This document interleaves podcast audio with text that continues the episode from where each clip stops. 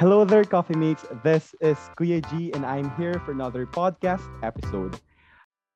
For the last four weeks, we talked about defining the relationship.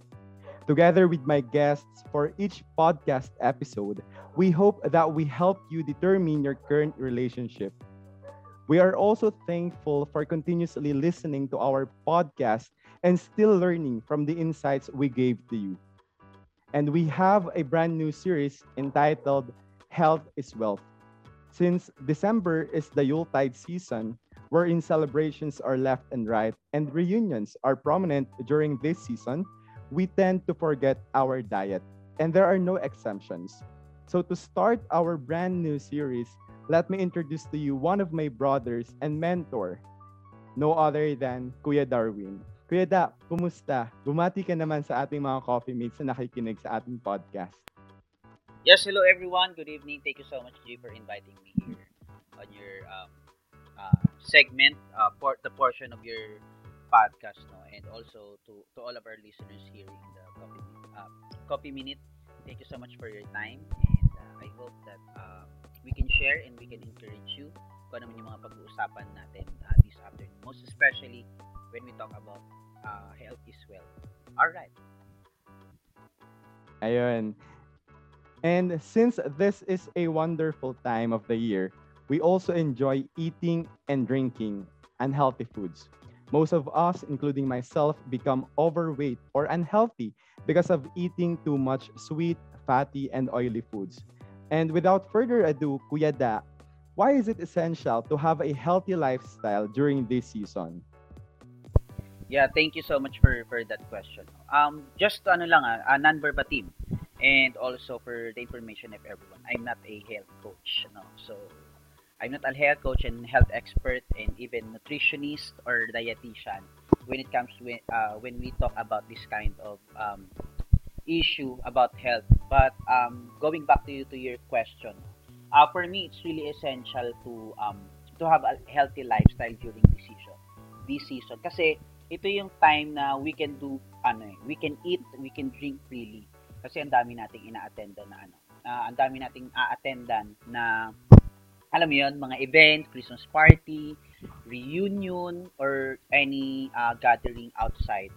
And um, it's really important na ma-remind tayo na to, to continue or to to be reminded na kahit na nag enjoy tayo it's it's it's really uh, it's um it's helpful or important for us to have discipline din pag ano pag kumakain tayo.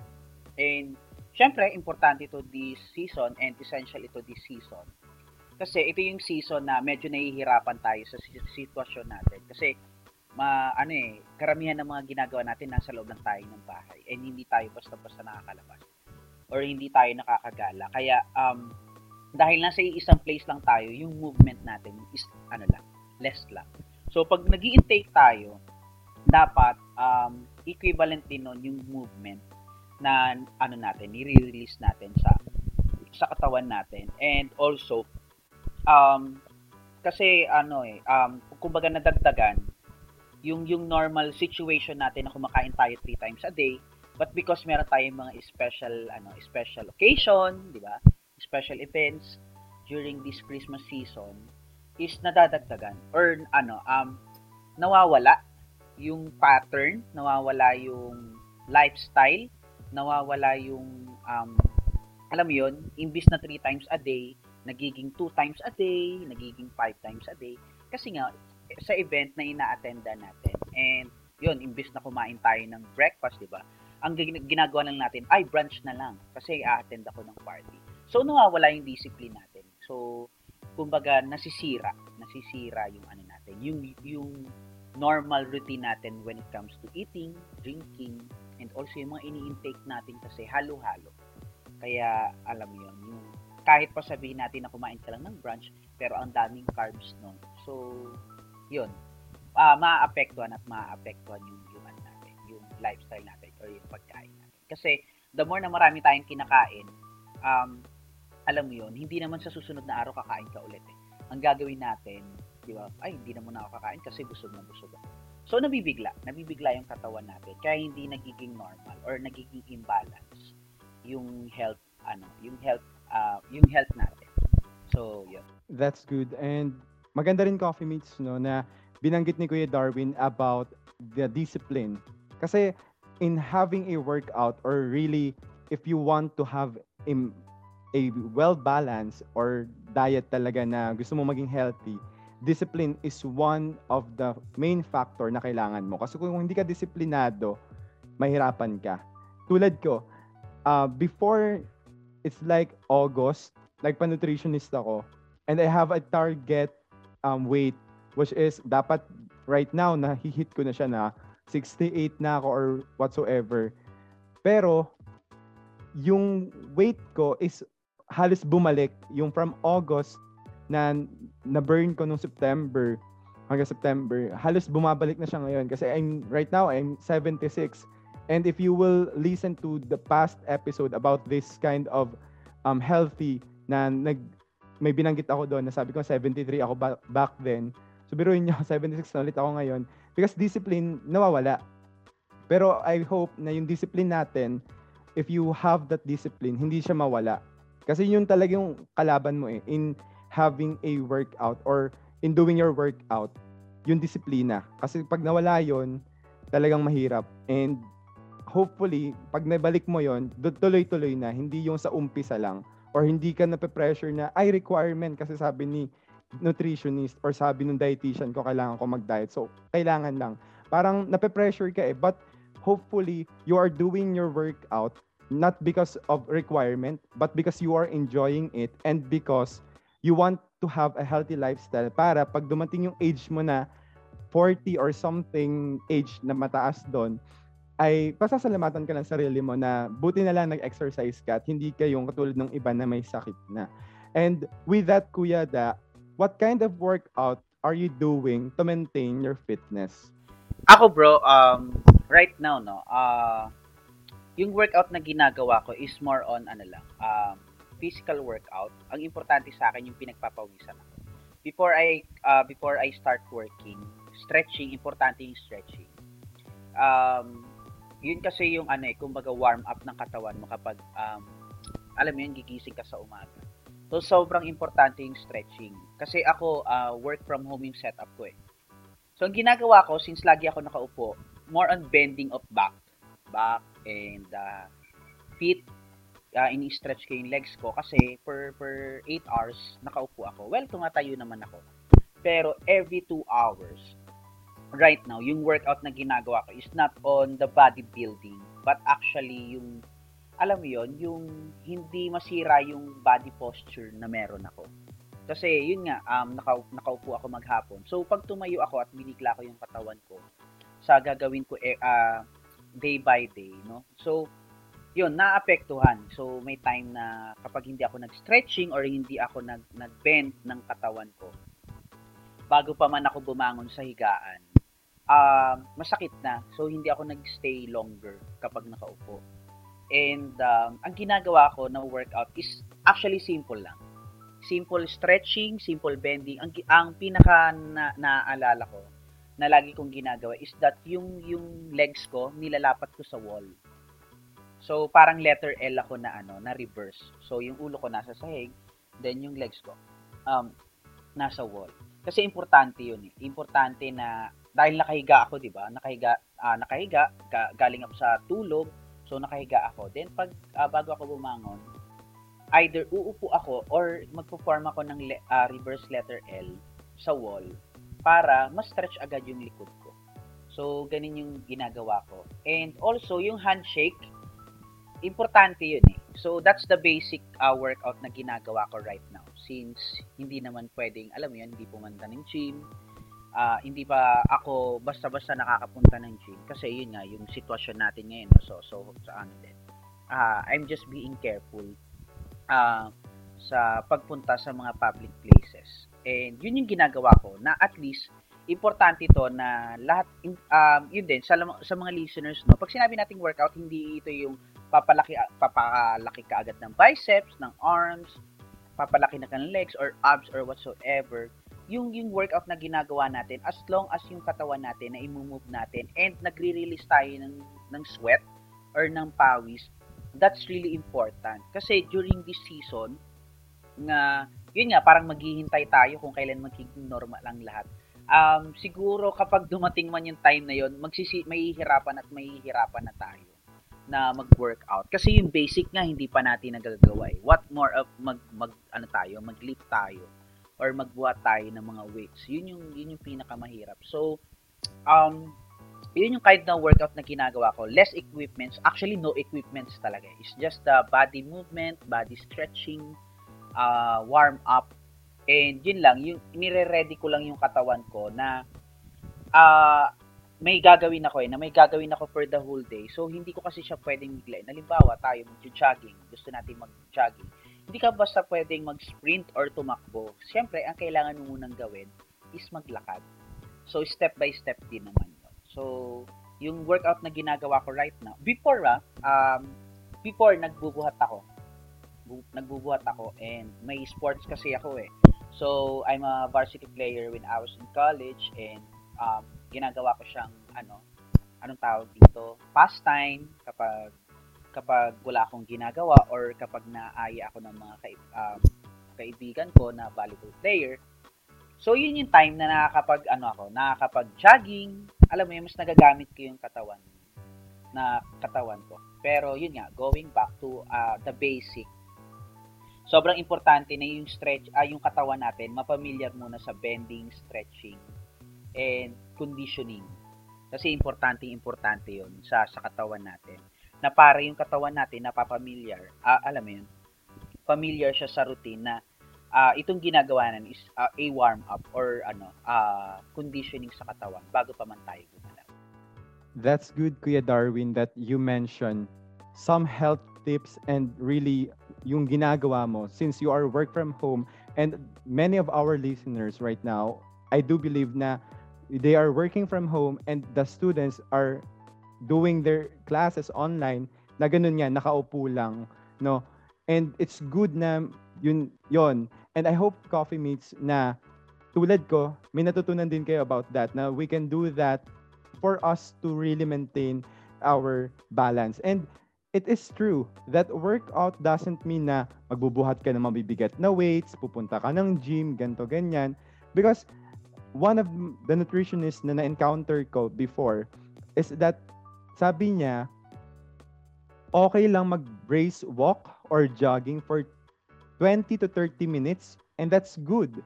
Hindi mo kailangan na, ah, kailangan ko siguro magbuhat ganito, ganyan. It's, it's a big no. And also, coffee mates, working out doesn't mean na dahil mataba ka, you are working out it doesn't mean na kapag payat ka, kailangan mo magka-muscle, so mag-workout ka. It doesn't mean that, like that. Because sabi niya, no nutritionist na yon if your um, blood test or blood chem, yung chemical laboratory mo, yung mga triglycerides, cholesterols, uric acid, mga ganyan, if those are in the normal values, it's okay kahit ganun yung body figure mo. Kasi meron talagang taon ang body figure is sa tingin mo mataba, pero pag pinatest mo siya, ang healthy niya. And I hope na hindi rin tayo nag um, work out because our friends pressuring us na sinasabi, uy, ang taba mo na. Uy, ang payat mo. Kumakain ka pa ba? Yung mga ganon. No? And with that, Kuya Da, what encourages you to do your workout? Yes, bro. Uh, that's a good question actually. No? So, ano pa yung drive ko? Bakit ako nag-workout? Personally, for personal gain. Kasi kailangan ng katawan natin ako kailangan ng katawan ko because I'm uh, I'm getting older and um, hindi biro lalo na this season na alam yon yung um, maging health conscious not because people are ano people are telling you uy tumataba ka na lumalaki yung tiyan mo pumapayat ka na parang hindi ka kumakain or lagi kang puyat di ba um hindi naman ano parang yung encouragement ko is not be based on what other people ano is telling to me na, oh, okay na yung katawan mo. It's not about that, but it's actually a decision.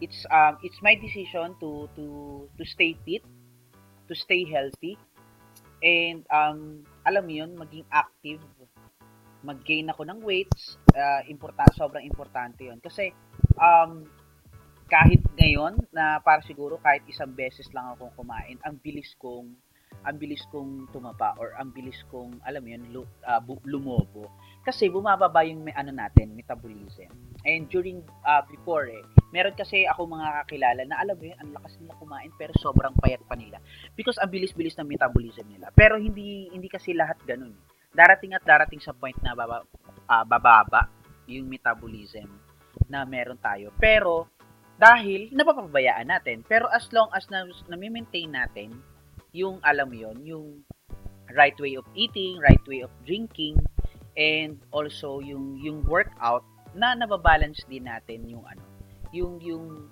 yung healthy lifestyle na na meron tayo. And ito din yung encouragement ko sa sa mga coffee mates natin no na um pag nag-workout tayo, wag tayo mag-base sa kung ano yung nakikita natin sa Instagram, alam mo yun. Na ito yung uso ngayon, ito yung trend ngayon, lalo na yung jumping rope Uh, actually, na-hook din ako before eh. Pero I do jumping ropes lang nung nasa varsity ako, nung when I was in college. And that's long time ago na din. Pero, um, even if without jumping ropes, ang ginagawa ko, nagpo-footwork ako. Kasi lagi ako naglalakad. Para to, to avoid cramps. Alam mo yun, nagka-cramps ka kahit pagtulog. Wala ka nang ginagawa nun, pero nagka-cramps ka. Kasi yung muscle, hindi siya na-exercise. And it's really important for me na ako kasi sobrang ano ako eh, alam mo yun, extrovert ako eh. So, ang dami kong mga activities outside. But because of the pandemic, yun yung na, nawala sa akin. Naw, nawala sa akin na yung physical activities outside. So, in-encourage ko yung sarili ko na hindi pwedeng ganito. Kasi, hinahanap siya ng katawan ko dahil dun na na-establish yung yung katawan ko eh. Na everyday, kailangan kong pagpapaw everyday pinagpapawisan ako because of workouts, because of walking, because of running, jogging. Kasi ano eh, um, gusto ko yung ginagawa ko. And I hope na, yun nga, um, kasi kapag dry, uh, driven lang tayo ng encouragement ng ibang tao, kapag napagod tayo, hindi nila tayo may encourage. So, sa sarili lang din natin talaga manggagalang encouragement na ano, na okay, this is the decision that I made, so papanindigan ko to. And it's really important to have that mindset mindset na, yun nga, decision, decision to eh. So, kailangan mong panindigan na hindi ako nag-workout dahil sinabihan niya ako na mataba na ako, hindi ako nag-workout dahil sinabihan niya akong payat na ako. Pero, lagi nating iisipin na kaya tayo nag-workout kasi mahal natin yung katawan natin. And we want to stay longer. We want to stay healthy kasi kung kung ako um, at, at, at the age of 28, marami akong kakilala na age of 30, 40, pero okay pa yung lifestyle nila. Pero, because they have workout, because they have physical discipline na ginagawa nila everyday. Pero ako 28, and some of my uh, younger ano um, friends na 24, 25, 26, wala silang vices, wala silang, alam yun, uh, hindi sila malalakas kumain. Pero, uh, may problema sa katawan nila because hindi nila, ano, hindi nila uh, alam mo hindi nila pinapangalagaan. And I hope ganun din tayo na yung maging drive natin is katawan ko to eh. Kailangan ko to tong pang pangalagaan.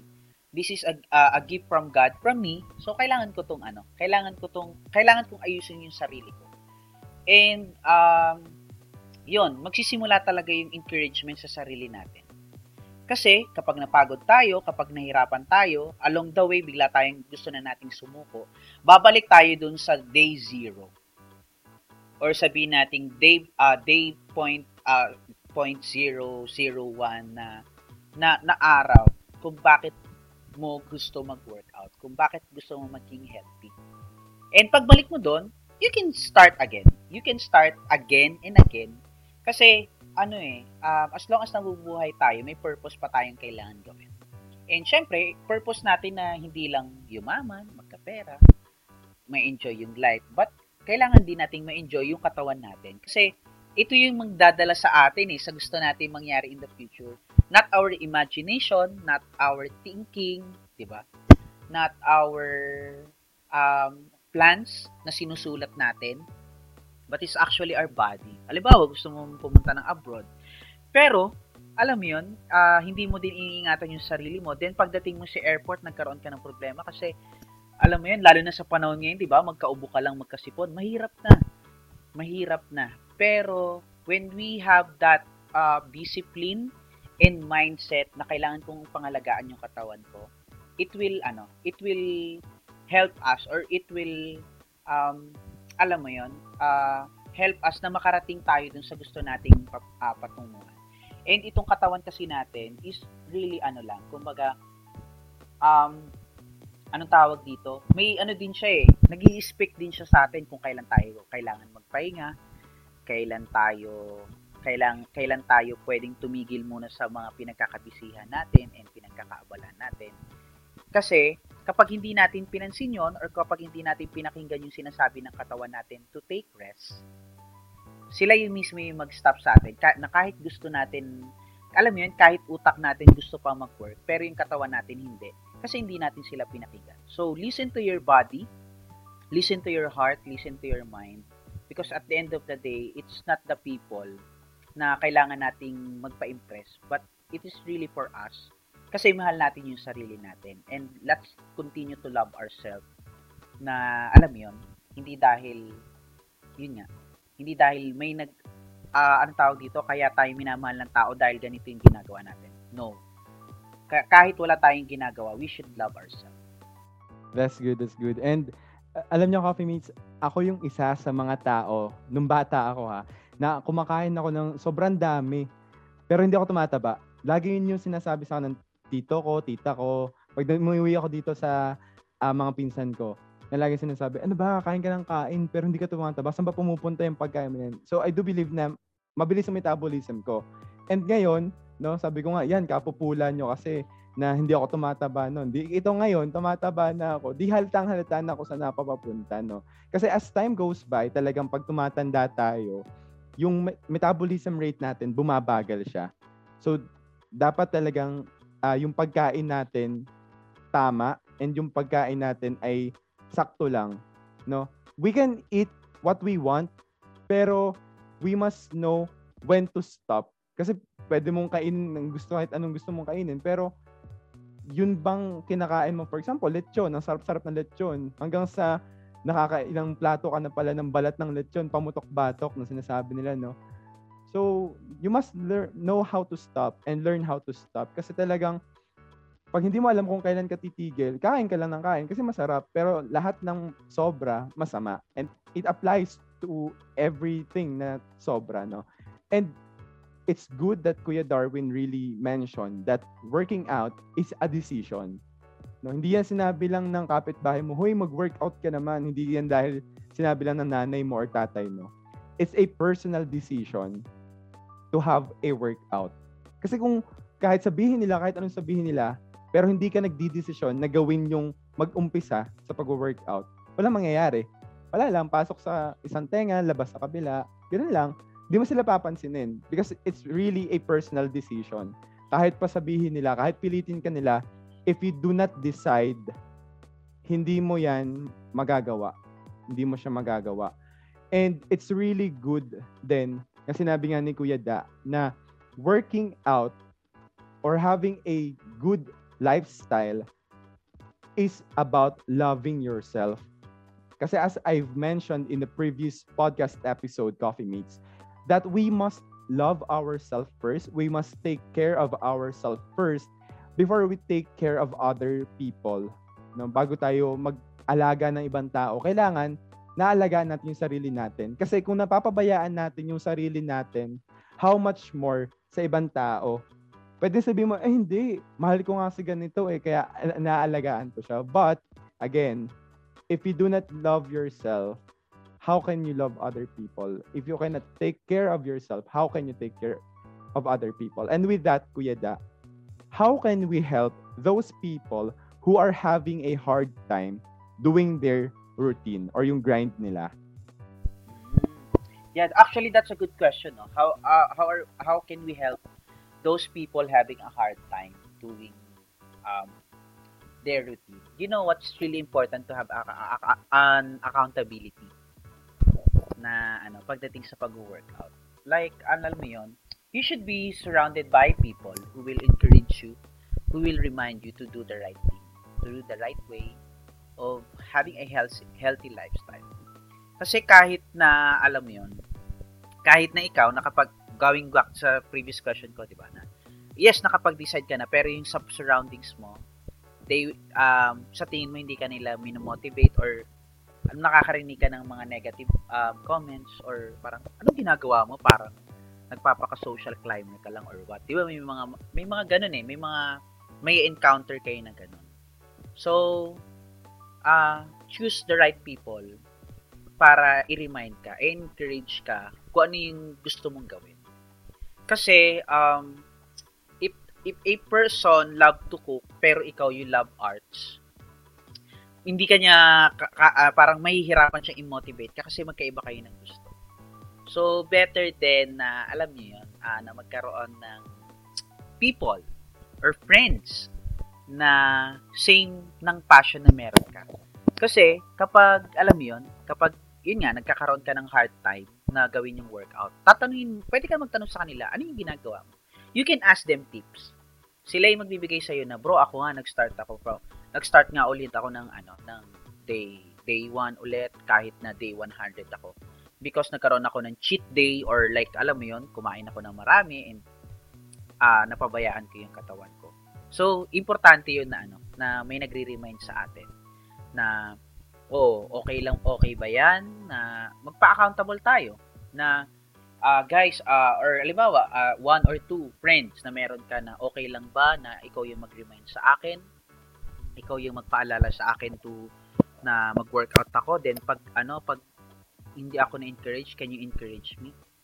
And kasi ako, I believe naman na, ay, yung mga friends ko, ay, um, meron tayong mga friends na, yes, marami tayong friends.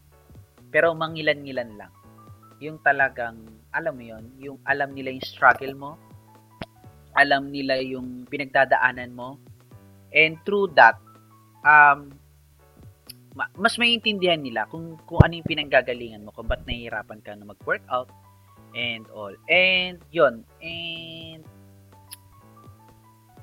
we just want to really encourage you na if you're having a hard time doing workout, uh, huwag kayong matakot magsimula ulit it's okay to start and start and start and start and start um, again. Kasi, ano yun eh, um, anong tawag dito? Hindi pa huli ang lahat.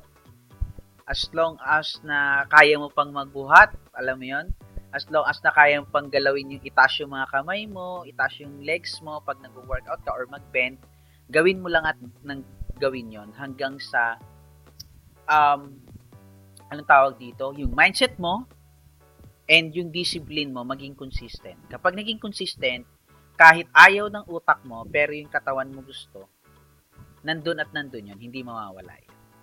Oo, totoo yun, coffee meets, no? And it's really good then na if you stop, for example, tulad ko, uh, August to September, talagang workout dito, talagang balance, SFF, small uh, frequent feeding, ganyan. And maraming mga prescriptions from the nutritionist. Pero ngayon, na tumigil ako, na halos bumalik na sa dati kong weight, yung weight ko right now, we can still do baby steps. No? Little by little. Hindi yung bibiglayin mo, ah hindi, kailangan ko ulit bumaba. So, the whole day, kahit exhausted ka na, you are doing exercise. It's real, it's not good for your health na. Kahit sabihin mo, ay, nagwe-workout naman ako eh. Kaya nga ako nagwe-workout kasi gusto ko na.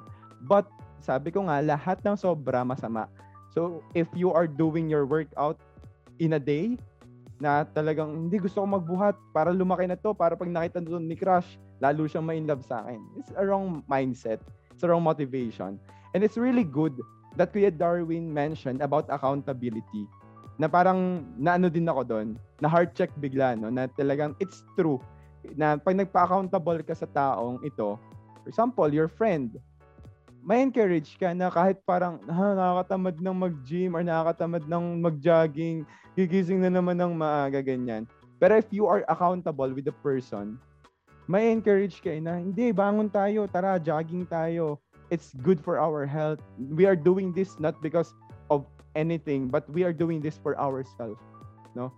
And yun nga, totoo, hindi pa huli ang lahat.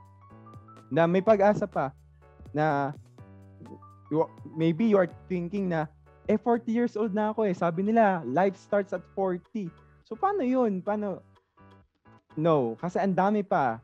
Biro nyo, si uh, former President Ramos nakakapag-push up pa. Gano'ng katanda na si uh, FBR, di ba? So if he can, also you can. No, tao lang din naman si FBR eh. So kung kaya niya, kaya mo din. Ang kailangan mo lang is motivation and right mindset. Kasi if your mindset is wrong, if you are doing this because sabi kasi nila, ganto daw, sabi kasi nung ano, sabi nung crush ko, gusto niya daw yung may mga tinapay, may monay sa ano. If you are if you have that kind of mindset and motivation, sinasabi ko sa inyo, kahit anong gawin yung workout, mali at mali yan. Kasi mali yung motivation niya eh. Parang mali na agad sa umpisa. So pag tinuloy mo, lahat yan mali yan. But if you will start it right, everything will follow. And syempre, you must know your why before the how. Bakit ka ba nagwo-workout? Bakit mo ba gustong mag-workout? Bakit ba gusto mong magkaroon ng isang magandang lifestyle? Is it because dahil uso na ngayon may pandemic, lahat nag-exercise? Is it because para lalo kanyang magustuhan nung crush mo? Is it because para may pang Instagram ka, Instagrammable, ganyan? Or because you want your future self to thank you that you are doing this right now, na kahit ang hirap ginagawa mo, because you want to have a healthy lifestyle.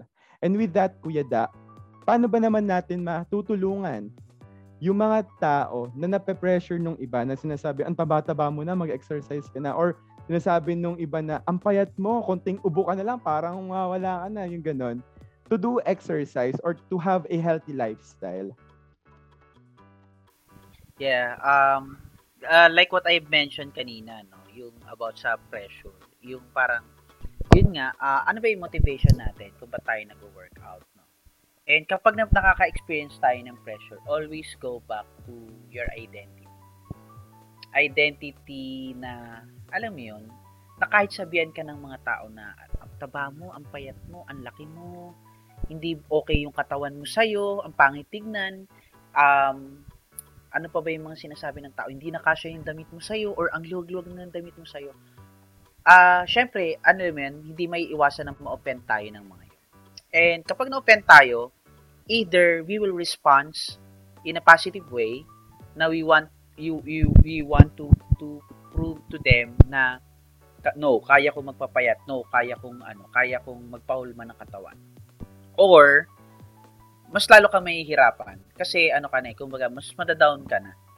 Ah, bababa yung self-esteem mo or y- y- yun kumbaga yun ay magiging identity mo sa mga tao, sa sa palibot mo. Na, ah, mataba na ako, hang hanggang dito na lang ako. So, alam mo yun, mahihirapan talaga tayo na mag-push sa ano, mag-push ng ng workout.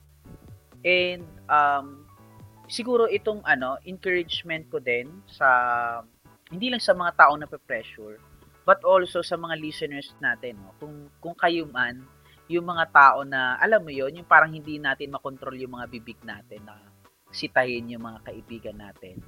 Alam mo yun, before we tell other people kung anong mali sa kanila, let's look ourselves first. Tignan muna natin kung walang kapintas-pintas sa atin. Diba? Kasi wala namang perfect eh. That's that, that that's the reality. Walang perfect. So kahit sabihin mo na ano, kahit sabihin mo na ang tawag dito, ano ba yan ang taba-taba mo? Pero ikaw, alam mo 'yon, iba din yung ano, yung takbo ng heart mo. It it's really hard. It's really hard for ano, for for the people na ano, anong tawag dito? it's really hard for other people na paniwalaan din yung sinasabi mo. Na, kasi ano yun eh, nakikita din sa lifestyle natin. How we encourage people, how we tell other people kung ano yung ano yung mga mali sa kanila. And um,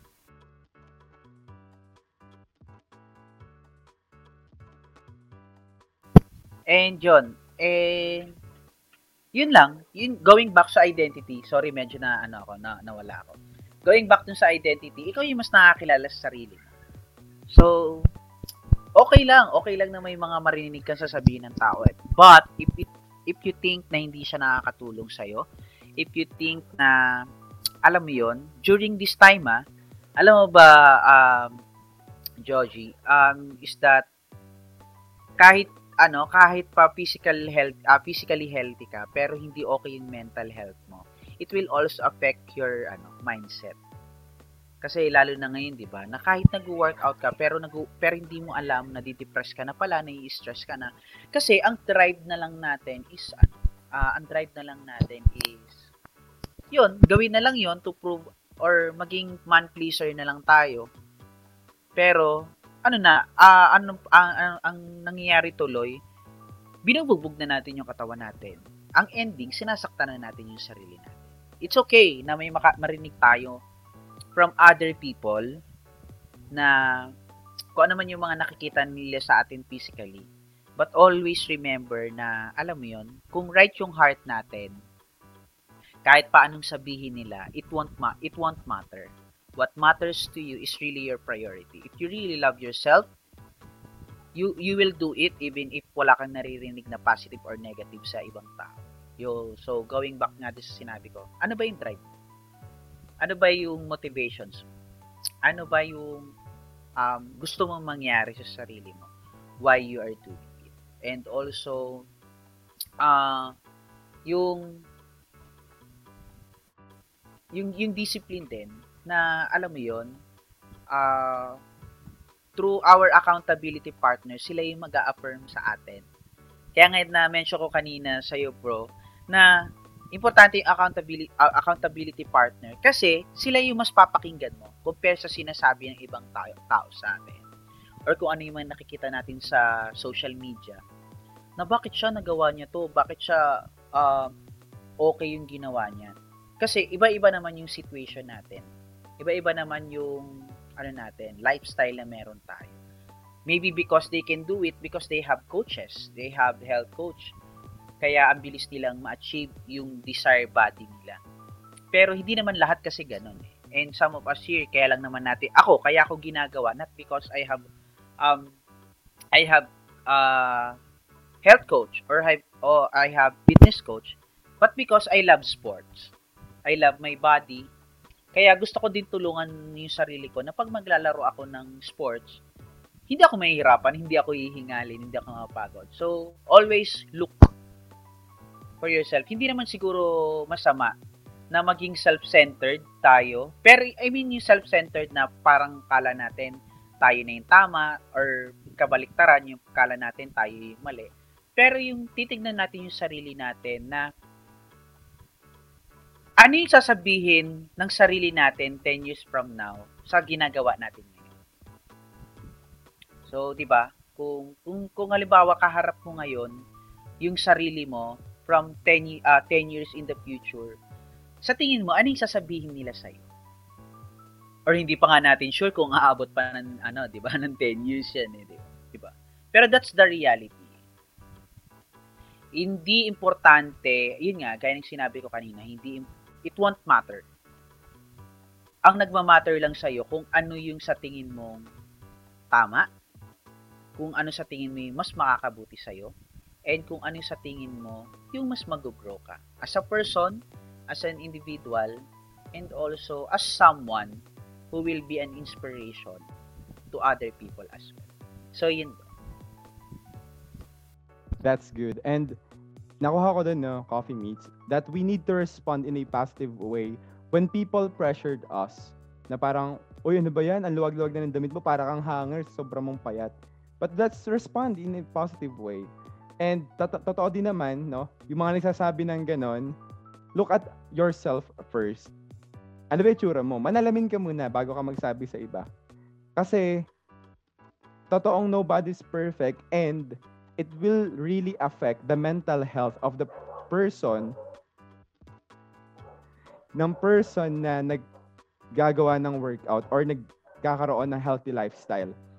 Kasi if you are saying na, huy, ang taba mo na, hindi mo alam kung ano yung effect nun sa kanya. And it's really good that Kuya Darwin mentioned about mental health. And that is or that will be the second installment of this series, Health is Wealth.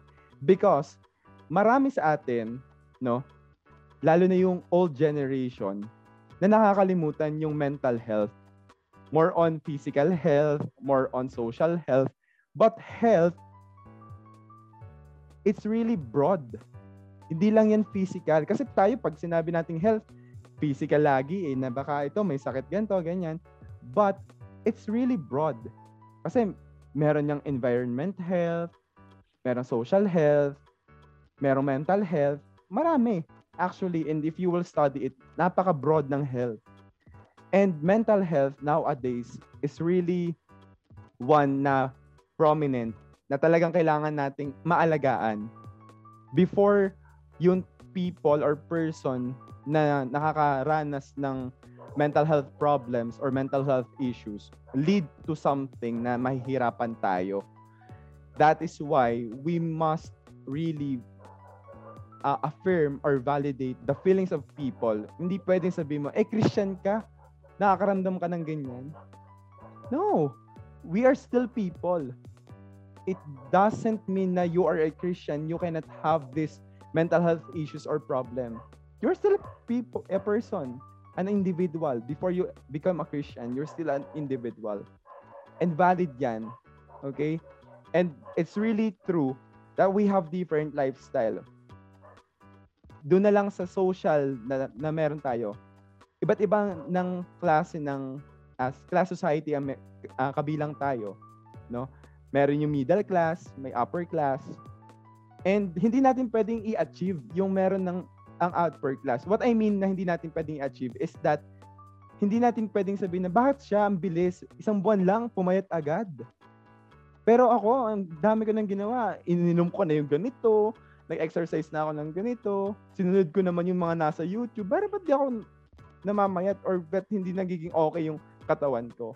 Don't be insecure. Don't be pressure about that. Yes, it's ba- valid, but still, be secured na yung pinaghihirapan mo ngayon, darating ang panahon na magigain ka, iririp mo din yan. Yung tinatanim mo ngayon, i-harvest mo din yan. Kasi ako, ganun din ako eh, nung una. Sabi ko, yung nutritionist ko po, ano ha, libre lang siya because I've been blessed da nasa isang organization ako na pumunta kami doon sa isang sikat na farm dito sa Lipa. And ayun, nakapagpa-nutritionist ako doon.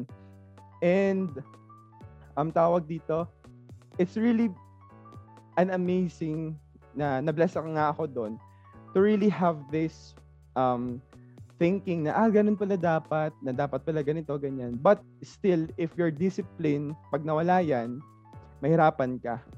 That's why you need to have your discipline, you need to love yourself, and your motivation. Bakit mo ba ginagawa to? And what your 10 years from now self will say to you, no? Ano yung sasabihin kaya nung 10 years self mo? in the future. Siguro, if you will not do a healthy lifestyle, and take note, coffee mates, healthy lifestyle, hindi kailangan ng mahal. Na bibili ako ng yogurt, ng mga lettuce na yan, ito na lang yung kakainin ko. No. With proper diet, moderation, kahit anong pagkain mo, Basta proper yung pagkain mo and yung moderation niyan, you will have a healthy lifestyle. Hindi kailangan maging mahal ang healthy lifestyle. Yun yun.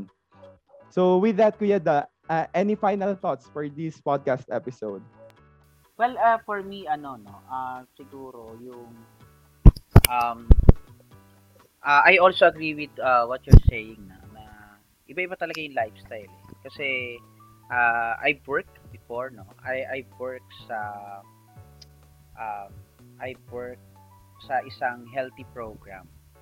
Eh, uh, alam mo 'yun, yung diet delivery meal. And sabi nga ng nutritionist uh, na nakakila, nakilala ko doon is that um, yung healthy lifestyle like merong mga gusto lang mag magbawas ng pagkain meron silang tinatawag na 100 uh, 1,200 calories per day or hanggang 2,000 calories per day. Depende sa need. Depende sa condition ng katawan mo. If you, alam yun, meron kasing mga diet meal na intended only for uh, people na may health concern or health issue. But uh, for, for some, gusto lang nilang, alam yun, gusto nila lang ma-experience yung ano, yung yung meal plan or yung diet, diba?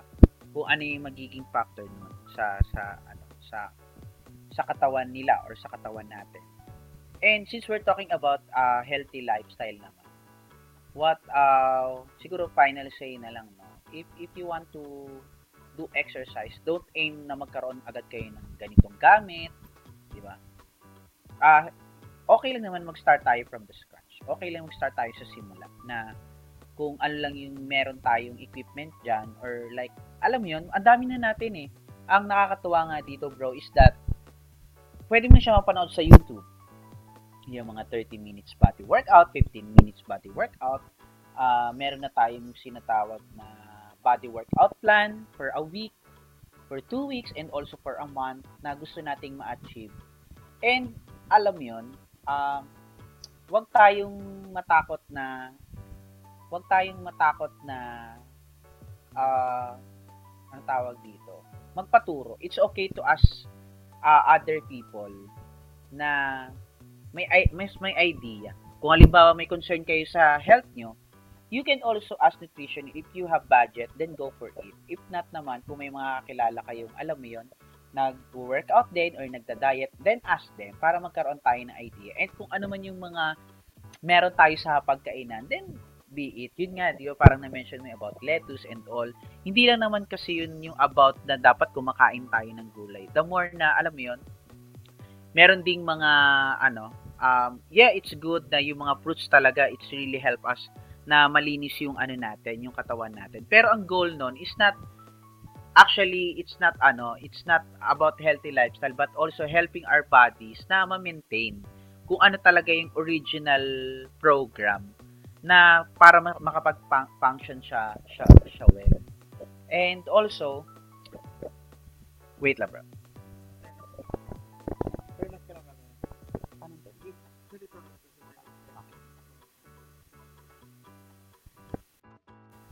Okay. So, yon And, um, gamitin natin kung ano yung mga resources na meron tayo right now. And lagi natin iisipin na pag, pag, pag uh, nagda-diet, hindi lang yung nagbabawas ng pagkain. Eh. Let's say, halimbawa, um, let's say, for example, no, uh, hindi ka kakain ng rice per a day, pero ang lakas mong kumain ng bread. That's also carbs. Or like, hindi ka kakain ng, ng, ng uh, pagkain or I, I mean hindi ka kakain ng rice or hindi ka kakain ng bread. Pero ang lakas mo sa chocolates. So yun yung mga ano yun yung mga factor na um, kailangan nating i-consider na hindi lang ito dapat na puro gulay. Kasi yung ano yung karne din importante din yung sa atin. Pero hindi naman everyday laging alam mo yun laging manok laging baboy. Kasi it's kaya nga importante na before we decided na alam mo yon magkaroon ng lifestyle na yun nga yung masyadong expensive eh ano din anong tawag dito expensive din yung magiging equal nun uh, sa ano natin eh. kasi kung kung halimbawa gusto mo mag-diet pero hindi mo naman kayang i-maintain or sustain, nagsasayang ka lang ng pera, 'di ba? Nagsasayang lang tayo ng ano, ng kung, or kung may pera ka naman, wala namang problema doon, di ba? Pero kung ano, kung hindi talaga kaya ng budget, wag natin pilitin kasi maapektuhan din yung ibang ano natin. Maapektuhan din yung ibang ah uh, naka-budget or ibang ano, ibang areas ng life natin, what I mean na dapat intended to dito pero dahil gusto mong ma-achieve itong bagay pero hindi mo naman na-sustain or hindi mo naman na napanindigan, napanindigan or napangatawanan yun lang, masasayang lang din yun. And also sa pag-workout din. Na kung halimbawa, nagsimula ka na ng isang linggo, tapos gusto mo ling, ano, uh, gusto mo din, gusto mo nang sumuko agad, iisipin mo lang din. Isipin mo lang din yung, ano, kung, kung nagsayang ka ba ng oras, kasi marami pa marami ka pa din pwedeng paglaanan eh. Hindi naman hindi ko naman sinasabi na hindi tayo maging productive, pero siguro, yun nga, when we decided to do workouts, to do exercise, paglaanan natin ng oras.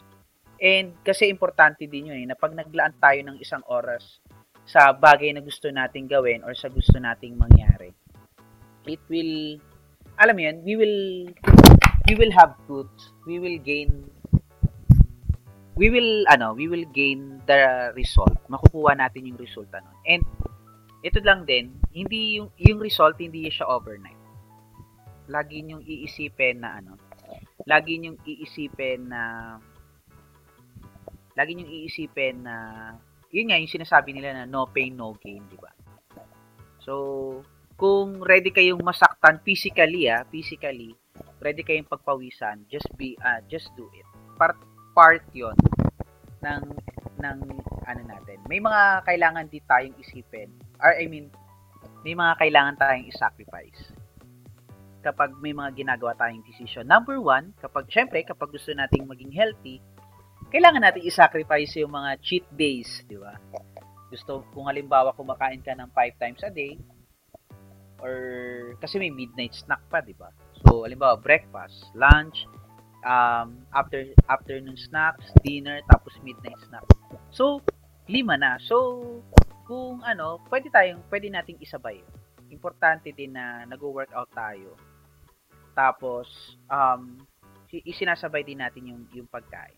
Kasi, parang accountability din yun ng exercise. Eh. Yung exercise and also yung yung workout, it's ano, kumbaga tandem din sila. Pa, pero syempre importante pa rin talaga kasi na hindi ka makakapag-workout kapag wala kang kinakain or walang laman yung sikmura mo yung and also drink more water.